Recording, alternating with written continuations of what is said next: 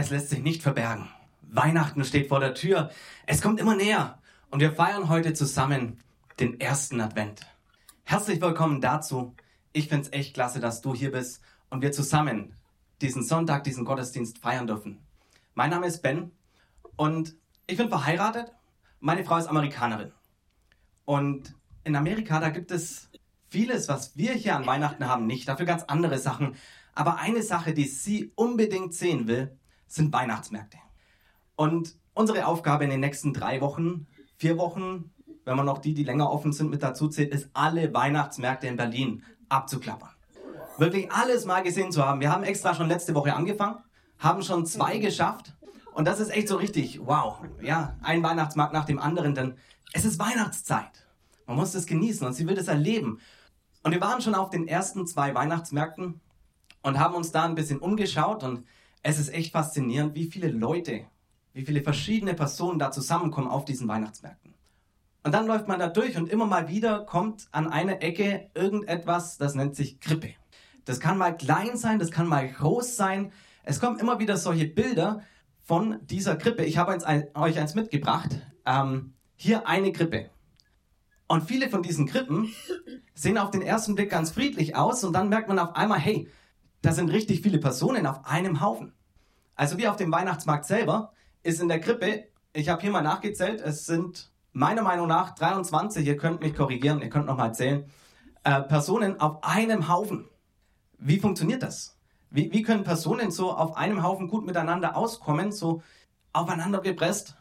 Vielleicht war es nicht ganz so, aber doch ist was Faszinierendes an Weihnachten und an der Krippe, dass Menschen zusammenkommen und miteinander auskommen und eine ganz besondere Gemeinschaft erleben. Und weil wir hier auch ganz besondere Gemeinschaft erleben wollen und gemeinsam untereinander, haben wir für die nächsten 4 Sonntage ein geniales Thema, das heißt ein weihnachtlicher Lebensstil. Mit der Frage, was ist so besonders an diesen Personen bei der Krippe? Was haben die gemacht, dass sie miteinander dort stehen können, friedlich und gut miteinander auskommen? Und wir wollen heute anfangen mit einer Person, die an der Krippe da steht, die man immer wieder sieht in diesem Bild und die auch aus der ursprünglichen Story kommt mit Maria und der Frage, was hat Maria gemacht? Wie zeigt sie ihr Vertrauen und gibt anderen einen Vertrauensvorschuss? Darum soll es heute gehen, in der Predigt von Dirk Später, dem, was er uns sagen wird. Und ich freue mich richtig drauf. Und bevor wir nochmal mit weihnachtlichem Lobpreis durchstarten und Gott feiern, will ich zu diesem Gott sprechen und beten.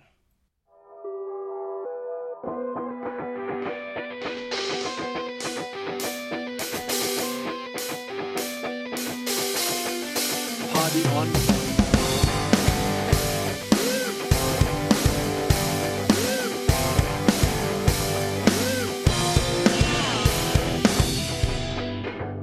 Hier ist der Podcast der Jungen Kirche Berlin-Treptow. Wir wünschen dir eine spannende und ermutigende Begegnung mit Gott.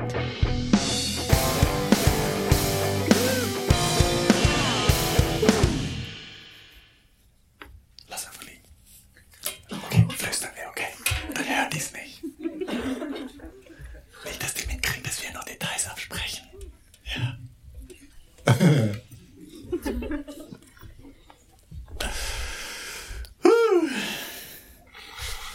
Kann man denen vertrauen, die zur Adventszeit so Musik spielen? Kann man jemandem vertrauen, wenn er mit so einem Pulli vorn steht? Kann man den ernst nehmen? Einige sind hier, die waren schon ein paar Mal da. Manche sind das erste Mal da. Und der große Unterschied zwischen euch, die ihr schon öfter hier gewesen seid, und denen, die das erste Mal da waren, die das erste Mal da sind, ihr denkt euch jetzt vermutlich, ach du grüne Neune, in diesem ugly Christmas Sweater, egal was da drauf steht, den kann ich nicht ernst nehmen. Und ihr habt eine Ahnung. Und ihr könnt euch überlegen, gebt ihr mir einen Vertrauensvorschuss für die nächsten Minuten, für die Predigt oder nicht? Der Unterschied zu denen, die schon öfter hier gewesen sind, ist, die kennen mich. Die wissen, ne. Spaß hoffentlich nicht, aber Unser Thema ist heute Morgen ja Vertrauensvorschuss geben, und wir wollen da von Maria lernen. Und gleich vorneweg als Spoiler, ein großer Unterschied ist, dem ich begegne, kenne ich den oder kenne ich den nicht. Ich finde, das macht einen riesen Unterschied, ob ich jemandem Vertrauensvorschuss geben kann oder ob ich ihm den gebe oder nicht. Mit dieser Predigtserie Weihnachtlicher Lebensstil wollen wir, wie Ben das gesagt hat, eine Spur auslegen, wie wir durch die Adventszeit gut durchkommen. Also, bei uns zu Hause ist jetzt die 5. Jahreszeit ausgebrochen, die dolle. Wir haben jetzt zu Hause ein Sprechverbot über Weihnachten, bis der letzte Geburtstag Ende Oktober durch war. Weil wenn wir das nicht hätten, würden wir im Januar schon anfangen, über Weihnachten zu planen und zu schwärmen. Deswegen haben wir irgendwie gesagt, okay, bevor der letzte Geburtstag nicht rum ist, gibt's keine Wunschlisten, werden angenommen, da wird, ja. So, jetzt war der rum und dann ist November und da bremse ich immer noch so ein bisschen, ja. Aber spätestens nach letztem Sonntag, nach Ewigkeitssonntag gibt's kein Halten mehr. Ja, die Deko explodiert, die Lichter gehen hoch, die Adventskalender hängen und die Pläne für Heiligabend laufen. Weil das einfach einer unserer Lieblingstage im ganzen Jahr ist. Hier mit dem Gottesdienst und dann nach Hause zu kommen, Freunde mitzunehmen und zu essen, zu schlemmen, Zeit zu haben und so. Weil das ja so ein Abend ist, wo wir es uns wünschen, dass alles harmonisch zusammenpasst. Friede, Freude, Eierkuchen mit den Leuten. Und gerade wenn es unterm Jahr dann doch auch schon mal rumpelt, bei euch natürlich nicht und bei uns auch nie.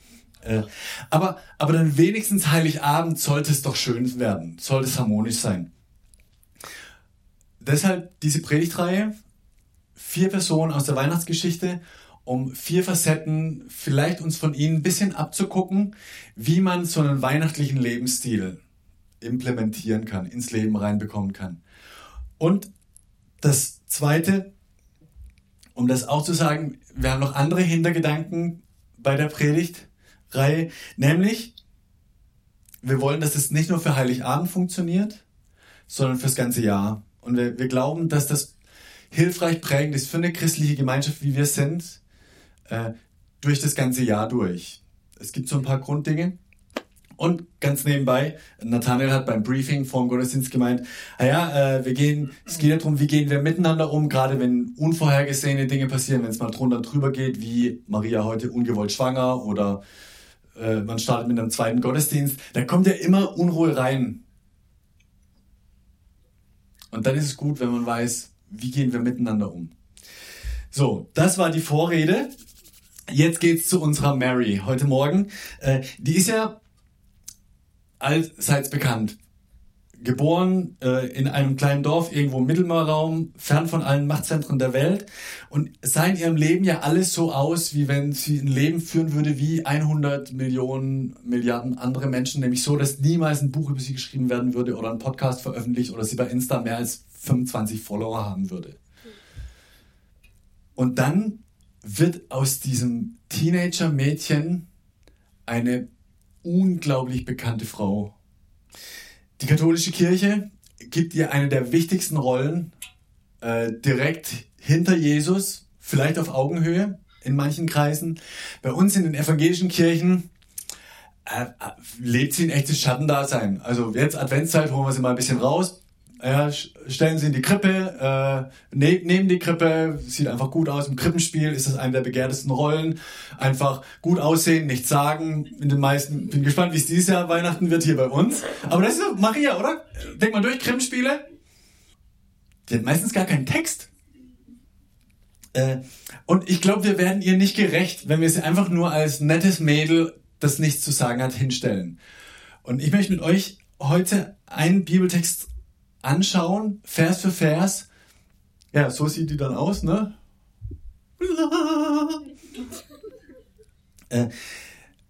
Wo wir von ihr leben können, wie man anderen einen Vertrauensvorschuss geben kann, und vor allem, wo liegt die Quelle dafür, dass sie so vertrauensvoll leben konnte. Also, wenn ihr ihr Leben mal durchdenkt, sie kriegt ja Jesus dann, ja, und dann wird er Teenager, wird älter, und bevor er richtig aktiv wird, Ist dieses Hochzeit, dieses Weinwunder zu Kana, Wortmeldung? Methodenwechsel? Wie bitte? Das ist eine gute Frage. Weiß das jemand? Anja, was ist das Horn? Das ist eine Mondsichel?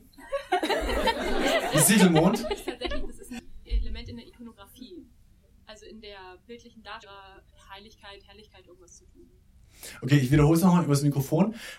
Ist ein Symbol, wenn man Heilige darstellt, Ikonografie heißt das. Und hat was damit zu tun, dass sie heilig ist. So, grob sein soll.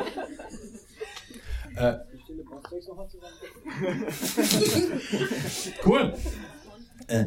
Und später, also Jesus wird älter und dann kommt ja dieses berühmte erste Wunder, wo er Wasser zu Wein macht.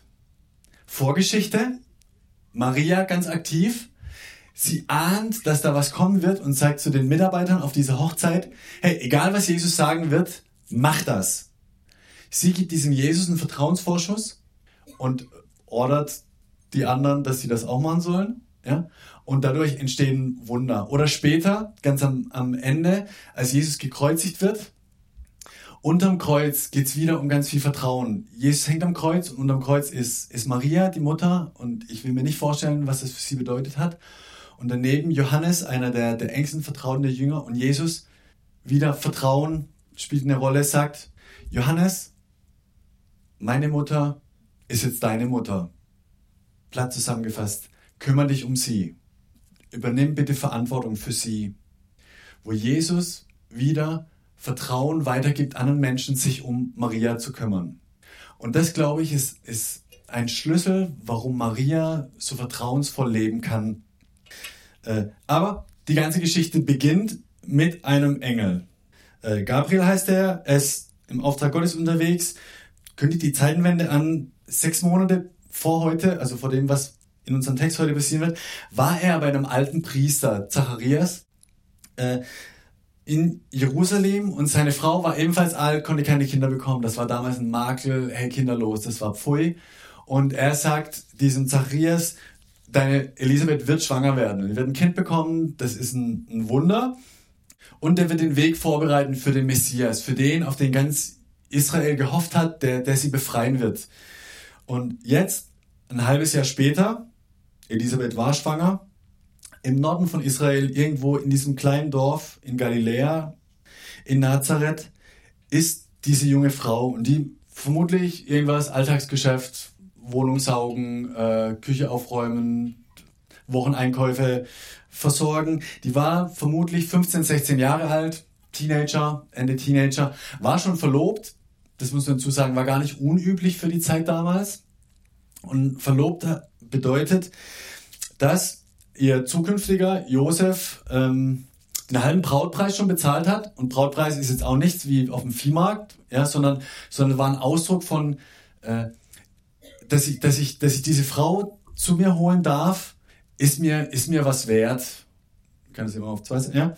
Also Zeichen der Wertschätzung. Da war die Hälfte bezahlt, aber Maria hat weiterhin bei ihren Eltern zu Hause gewohnt. Nach der Hochzeit ist sie bei Josef eingezogen. Genau. Hat aber schon einen rechtlichen Status gehabt. Das heißt, auf dem Standesamt oder im Perso stand schon Frau von Josef. Also Nachname Josef Fissut. Genau. Okay, also das war Maria, die Verlobte. Und auch ihr Mann war jetzt nichts Besonderes. Der war Tischler, Schreiner. Immerhin muss man sagen, kein Tagelöhner, geregeltes Einkommen. Aber jetzt keine große Nummer. Er stammte aus altem israelischem Adel, also ein Nachfahre des großen Königs David. Aber ganz ehrlich, 1000 Jahre nach David war das jetzt auch nicht mehr viel wert. Aber durch diese Hochzeit hat Maria jetzt zu diesem alten Adel gehört. Ja? Und dann passiert das. Jetzt der Text. Elisabeth war im 6. Monat schwanger, als Gott den Engel Gabriel nach Nazareth schickte, einer Stadt in Galiläa. Dort sollte er eine junge Frau namens Maria aufsuchen. Sie war noch unberührt und mit Josef, einem Nachkommen von König David, verlobt. Der Engel kam zu ihr und sagte, sei gegrüßt, Maria, der Herr ist mit dir. Er hat dich unter allen Frauen auserwählt. Und was macht Maria? Die erschrickt. Und hey, ganz ehrlich, verständlicherweise, ich habe ja keine Ahnung, ob sie erkannt hat, dass das ein Engel ist, wie der ausgesehen hat, ob der leuchtend war, ob der wie normal oder... Auf jeden Fall stand er plötzlich in ihrem Zimmer, wahrscheinlich nicht mehr gewusst, also selbst wenn sie da ausgesehen hätte wie ein normaler Mann, einen Mann in deiner Wohnung zu haben, war damals jetzt und dann, Alter, was laberst du? Ja? Sei gegrüßt, Maria, der Herr ist mit dir. Er hat dich unter allen Frauen auserwählt. So, what? Unter was? Wer bin ich? Was? Und wir lesen weiter. Maria erschrak über die Worte des Engels und fragte sich, was dieser Gruß bedeuten könnte. Ja, was bedeutet das? Hallo, kannst mir jemand erklären? Und der Engel sagt, hab keine Angst, Maria, redet der Engel weiter. Gott hat dich zu etwas Besonderem auserwählt. Was ist denn das für ein Gruß, den dieser Engel der Maria da sagt? Und auch da wieder evangelische, katholische Kirche ein bisschen auseinander. In der katholischen Kirche wird aus diesem Gruß ein Gebet, ein recht bekanntes sogar, das Ave Maria. Gegrüßet seist du, Maria, voll der Gnade. Der Herr ist mit dir. Du bist gebenedeit unter den Frauen und gebenedeit ist die Frucht deines Leibes, Jesus. Heilige Maria, Mutter Gottes, bitte für uns Sünder, jetzt und in der Stunde unseres Todes. Amen. Das vermutlich am häufigsten gebetete Gebet in der katholischen Kirche. Und, um es ganz vorsichtig zu sagen, absolut nicht evangelisch. Schon allein das...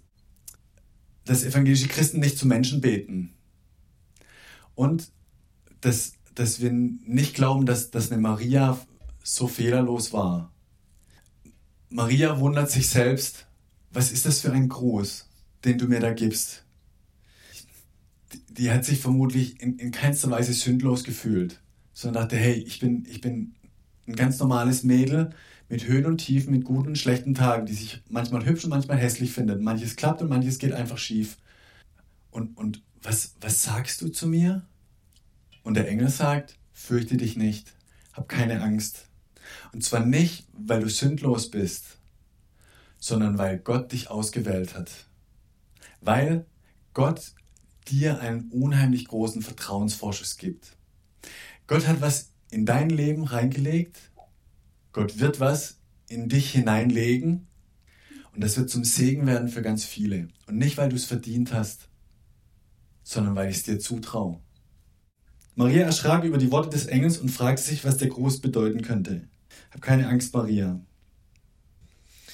Du wirst, und dann kommt die Erklärung, du wirst schwanger werden und einen Sohn zur Welt bringen. Jesus soll er heißen. Er wird mächtig sein und man wird ihn Sohn des Höchsten nennen. Gott, der Herr, wird ihm die Königsherrschaft seines Stammvaters David übergeben und er wird die Nachkommen von Jakob für immer regieren. Seine Herrschaft wird niemals enden. Lauter Titel für dieses ungeborene Kind, für dieses noch nicht mal vorhandene Kind, die vollgeladen sind mit Sprache aus dem Alten Testament, aus dem ersten Teil der Bibel, aus dem, worauf die Israeliten, die Juden gehofft haben, auf diesen König, auf diesen Herrscher. Und Maria hat dazu interessanterweise keine theologische Frage, sondern eine ganz praktische. Nämlich, wie soll das gehen? Fragt Maria den Engel. Ich habe ja noch nie mit einem Mann geschlafen. Wie soll das gehen? Das ist technisch nicht möglich. Vertrauen heißt nicht, keine Fragen zu stellen. Vertrauen heißt, die Fragen auszusprechen. Das gehört zu Vertrauen dazu.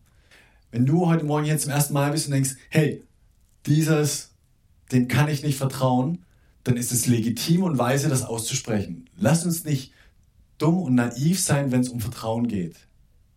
Maria spricht aus, was ihre Frage ist. Und dann bekommt sie eine Antwort. Der Engel antwortet ihr, der Heilige Geist wird über dich kommen und die Kraft des Höchsten wird sich an dir zeigen. Darum wird dieses Kind auch heilig sein und Sohn Gottes genannt werden. Selbst Elisabeth, deine Verwandte, von der man sagt, dass sie keine Kinder bekommen kann, ist jetzt im 6. Monat schwanger. Sie wird in ihrem hohen Alter einen Sohn zur Welt bringen. Und für Gott ist nichts unmöglich. Wie findet ihr die Antwort? Befriedigend? Oh, das ist irgendwie so eine Antwort, das ist eine Antwort, aber so, auf der technischen Ebene war das jetzt keine Erklärung. Das bleibt geheimnisvoll, also finde ich zumindest. So geheimnisvoll wie die Schöpfung der Welt am Anfang aus dem Nichts, oder wenn jemand sagt, dass jemand übers Wasser geht oder Blinde heilt oder aus 2 Fischen und 5 Broten zigtausend Leute satt macht. Das bleibt immer noch was Unmögliches, diese Erklärung. Maria aber glaubt, und an dem Punkt ein Schlüssel, was Glauben heißt. Glauben ist Vertrauen in jemanden oder in etwas stecken. Glauben ist mehr als Vermuten und was anderes als Wissen. Maria vertraut diesem Engel und dem Gott, der dahinter steht. Ich check's nicht, ganz ehrlich. Ich habe gefragt, du hast mir was erklärt, ich check's nicht. Aber von dem, was ich über den Gott der Bibel gehört habe, ich vertraue ihm. Und ich wage das. Und sie bekommt ja ein Zeichen als Unterstützung, dass mit ihrer Tante Elisabeth noch was am Laufen ist, was genauso unwahrscheinlich war. Und sie wird zu Elisabeth gehen und Zeit bei ihr verbringen und sehen, dass diese alte Frau schwanger wurde, was eigentlich nicht geht. Was, glaube ich, einer Maria geholfen hat, Vertrauen in diesen Gott zu fassen und zu haben, weil sie gesehen hat, im Leben der anderen passiert was von Gott gewirkt ist und nicht sein kann. Warum dann nicht auch bei mir? Und ich will, sagt sie dann, ich will mich dem Herrn ganz zur Verfügung stellen, antwortet Maria. Alles soll so geschehen, wie du es mir gesagt hast. Darauf verließ sie der Engel. Fupp. Ich denke mir, die saß in dem Zimmer, dachte wahrscheinlich, ich bin im falschen Film. Ich hab keine Ahnung, was jetzt kommt, wie das werden soll. Ich kann mir vorstellen, dass Sorgen, Ängste hochkamen. Warte mal, wenn das jetzt wirklich stimmt und ich werde schwanger und ich weiß, das kann nicht sein, und abgesehen von dem, dass es nicht sein kann, das darf nicht sein, weil ich in einer Zeit lebe, wo unverheiratet schwanger zu sein, du bist raus aus der Gesellschaft und zwar richtig, richtig bös, hart raus. Das ist Schande. SCH. .. Gott gibt Maria diesen großen Vertrauensvorschuss, dass er den Messias in ihr heranwachsen lassen will und sie die Mutter wird für ihn. Und Maria gibt Gott diesen Vertrauensvorschuss, dass das gut ausgehen wird. Dass, wo auch immer, das verspricht, anstrengend und vielleicht gefährlich und knifflig zu werden, dass es gut ausgehen wird. Und sie geht los. Und ich glaube, das ist ein Schlüssel für Glaube. Sie geht einen nächsten Schritt und macht das, was der Engel zu ihr gesagt hat, geh zu Elisabeth. Und sie geht dahin und in der Bibel steht dieser Satz drin, dass als Maria bei Elisabeth ankommt, dass das Baby, das im 6. Monat bei Elisabeth im Bauch anfängt zu hüpfen vor Freude. Ich als Mann denke so, ihr Frauen, die ein Kind haben, wissen, was das bedeutet, wenn ein Kind hüpft und dass man da mehr spüren kann, wie ich als Mann. Da ist ein Geheimnis, eine Verbindung. Ja. Maria, ein Vorbild im Glauben, die durch Elisabeth gestärkt wird. Und das ist ja der Unterschied zwischen Elisabeth und Maria, dass Elisabeth ein Kind bekommt, hat ihre Ehre gerettet. Endlich nicht mehr kinderlos. Status geht nach oben. Und bei Maria, unverheiratet, schwanger werden, dieses Wunder Gottes zerstört ihren Status und bedeutet eigentlich nur Probleme und Ärger. Schande. Warum ist Maria ein Vorbild? Zuerst, weil Gott ihr Vertrauen schenkt.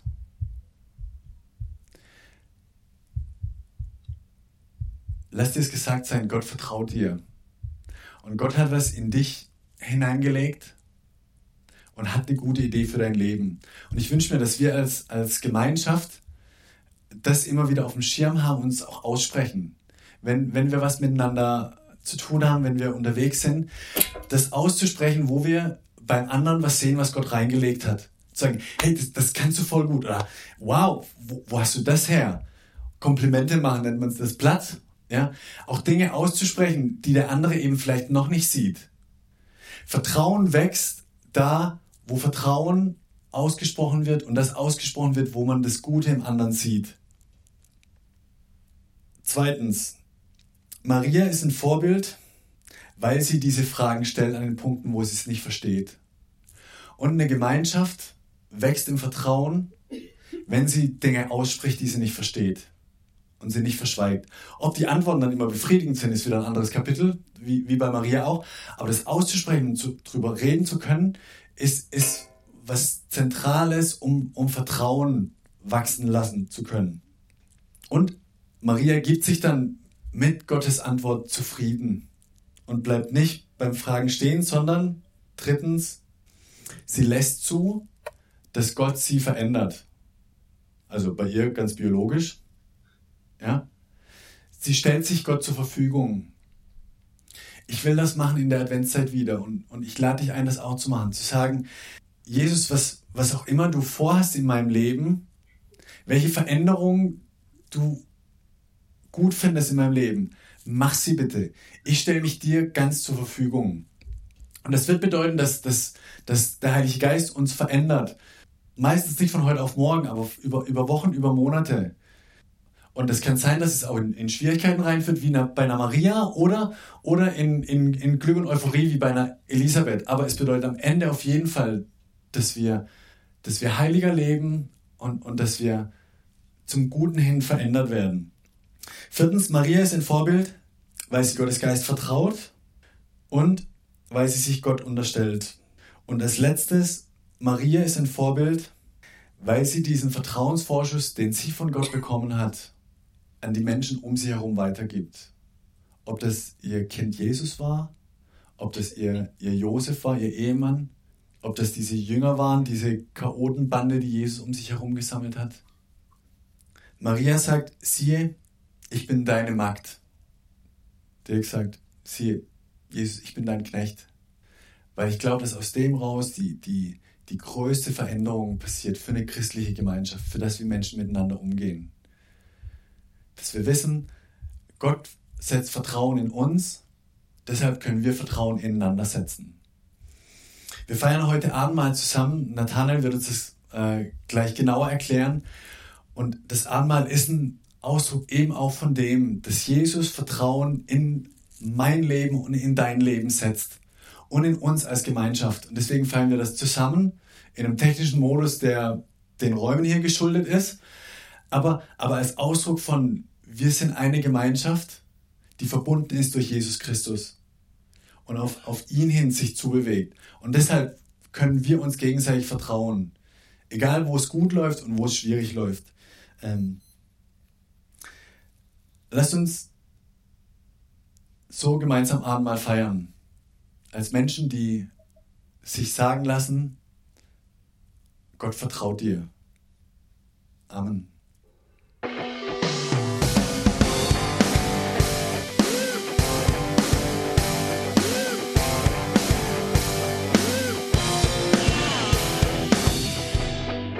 Schön, dass du diesmal dabei warst. Wenn du mehr über den Glauben erfahren möchtest, dann schreib uns gerne an info@jkb-treptow.de oder besuch uns einfach persönlich. Alle Infos findest du unter jkb-treptow.de. Wir wünschen dir eine gesegnete Woche.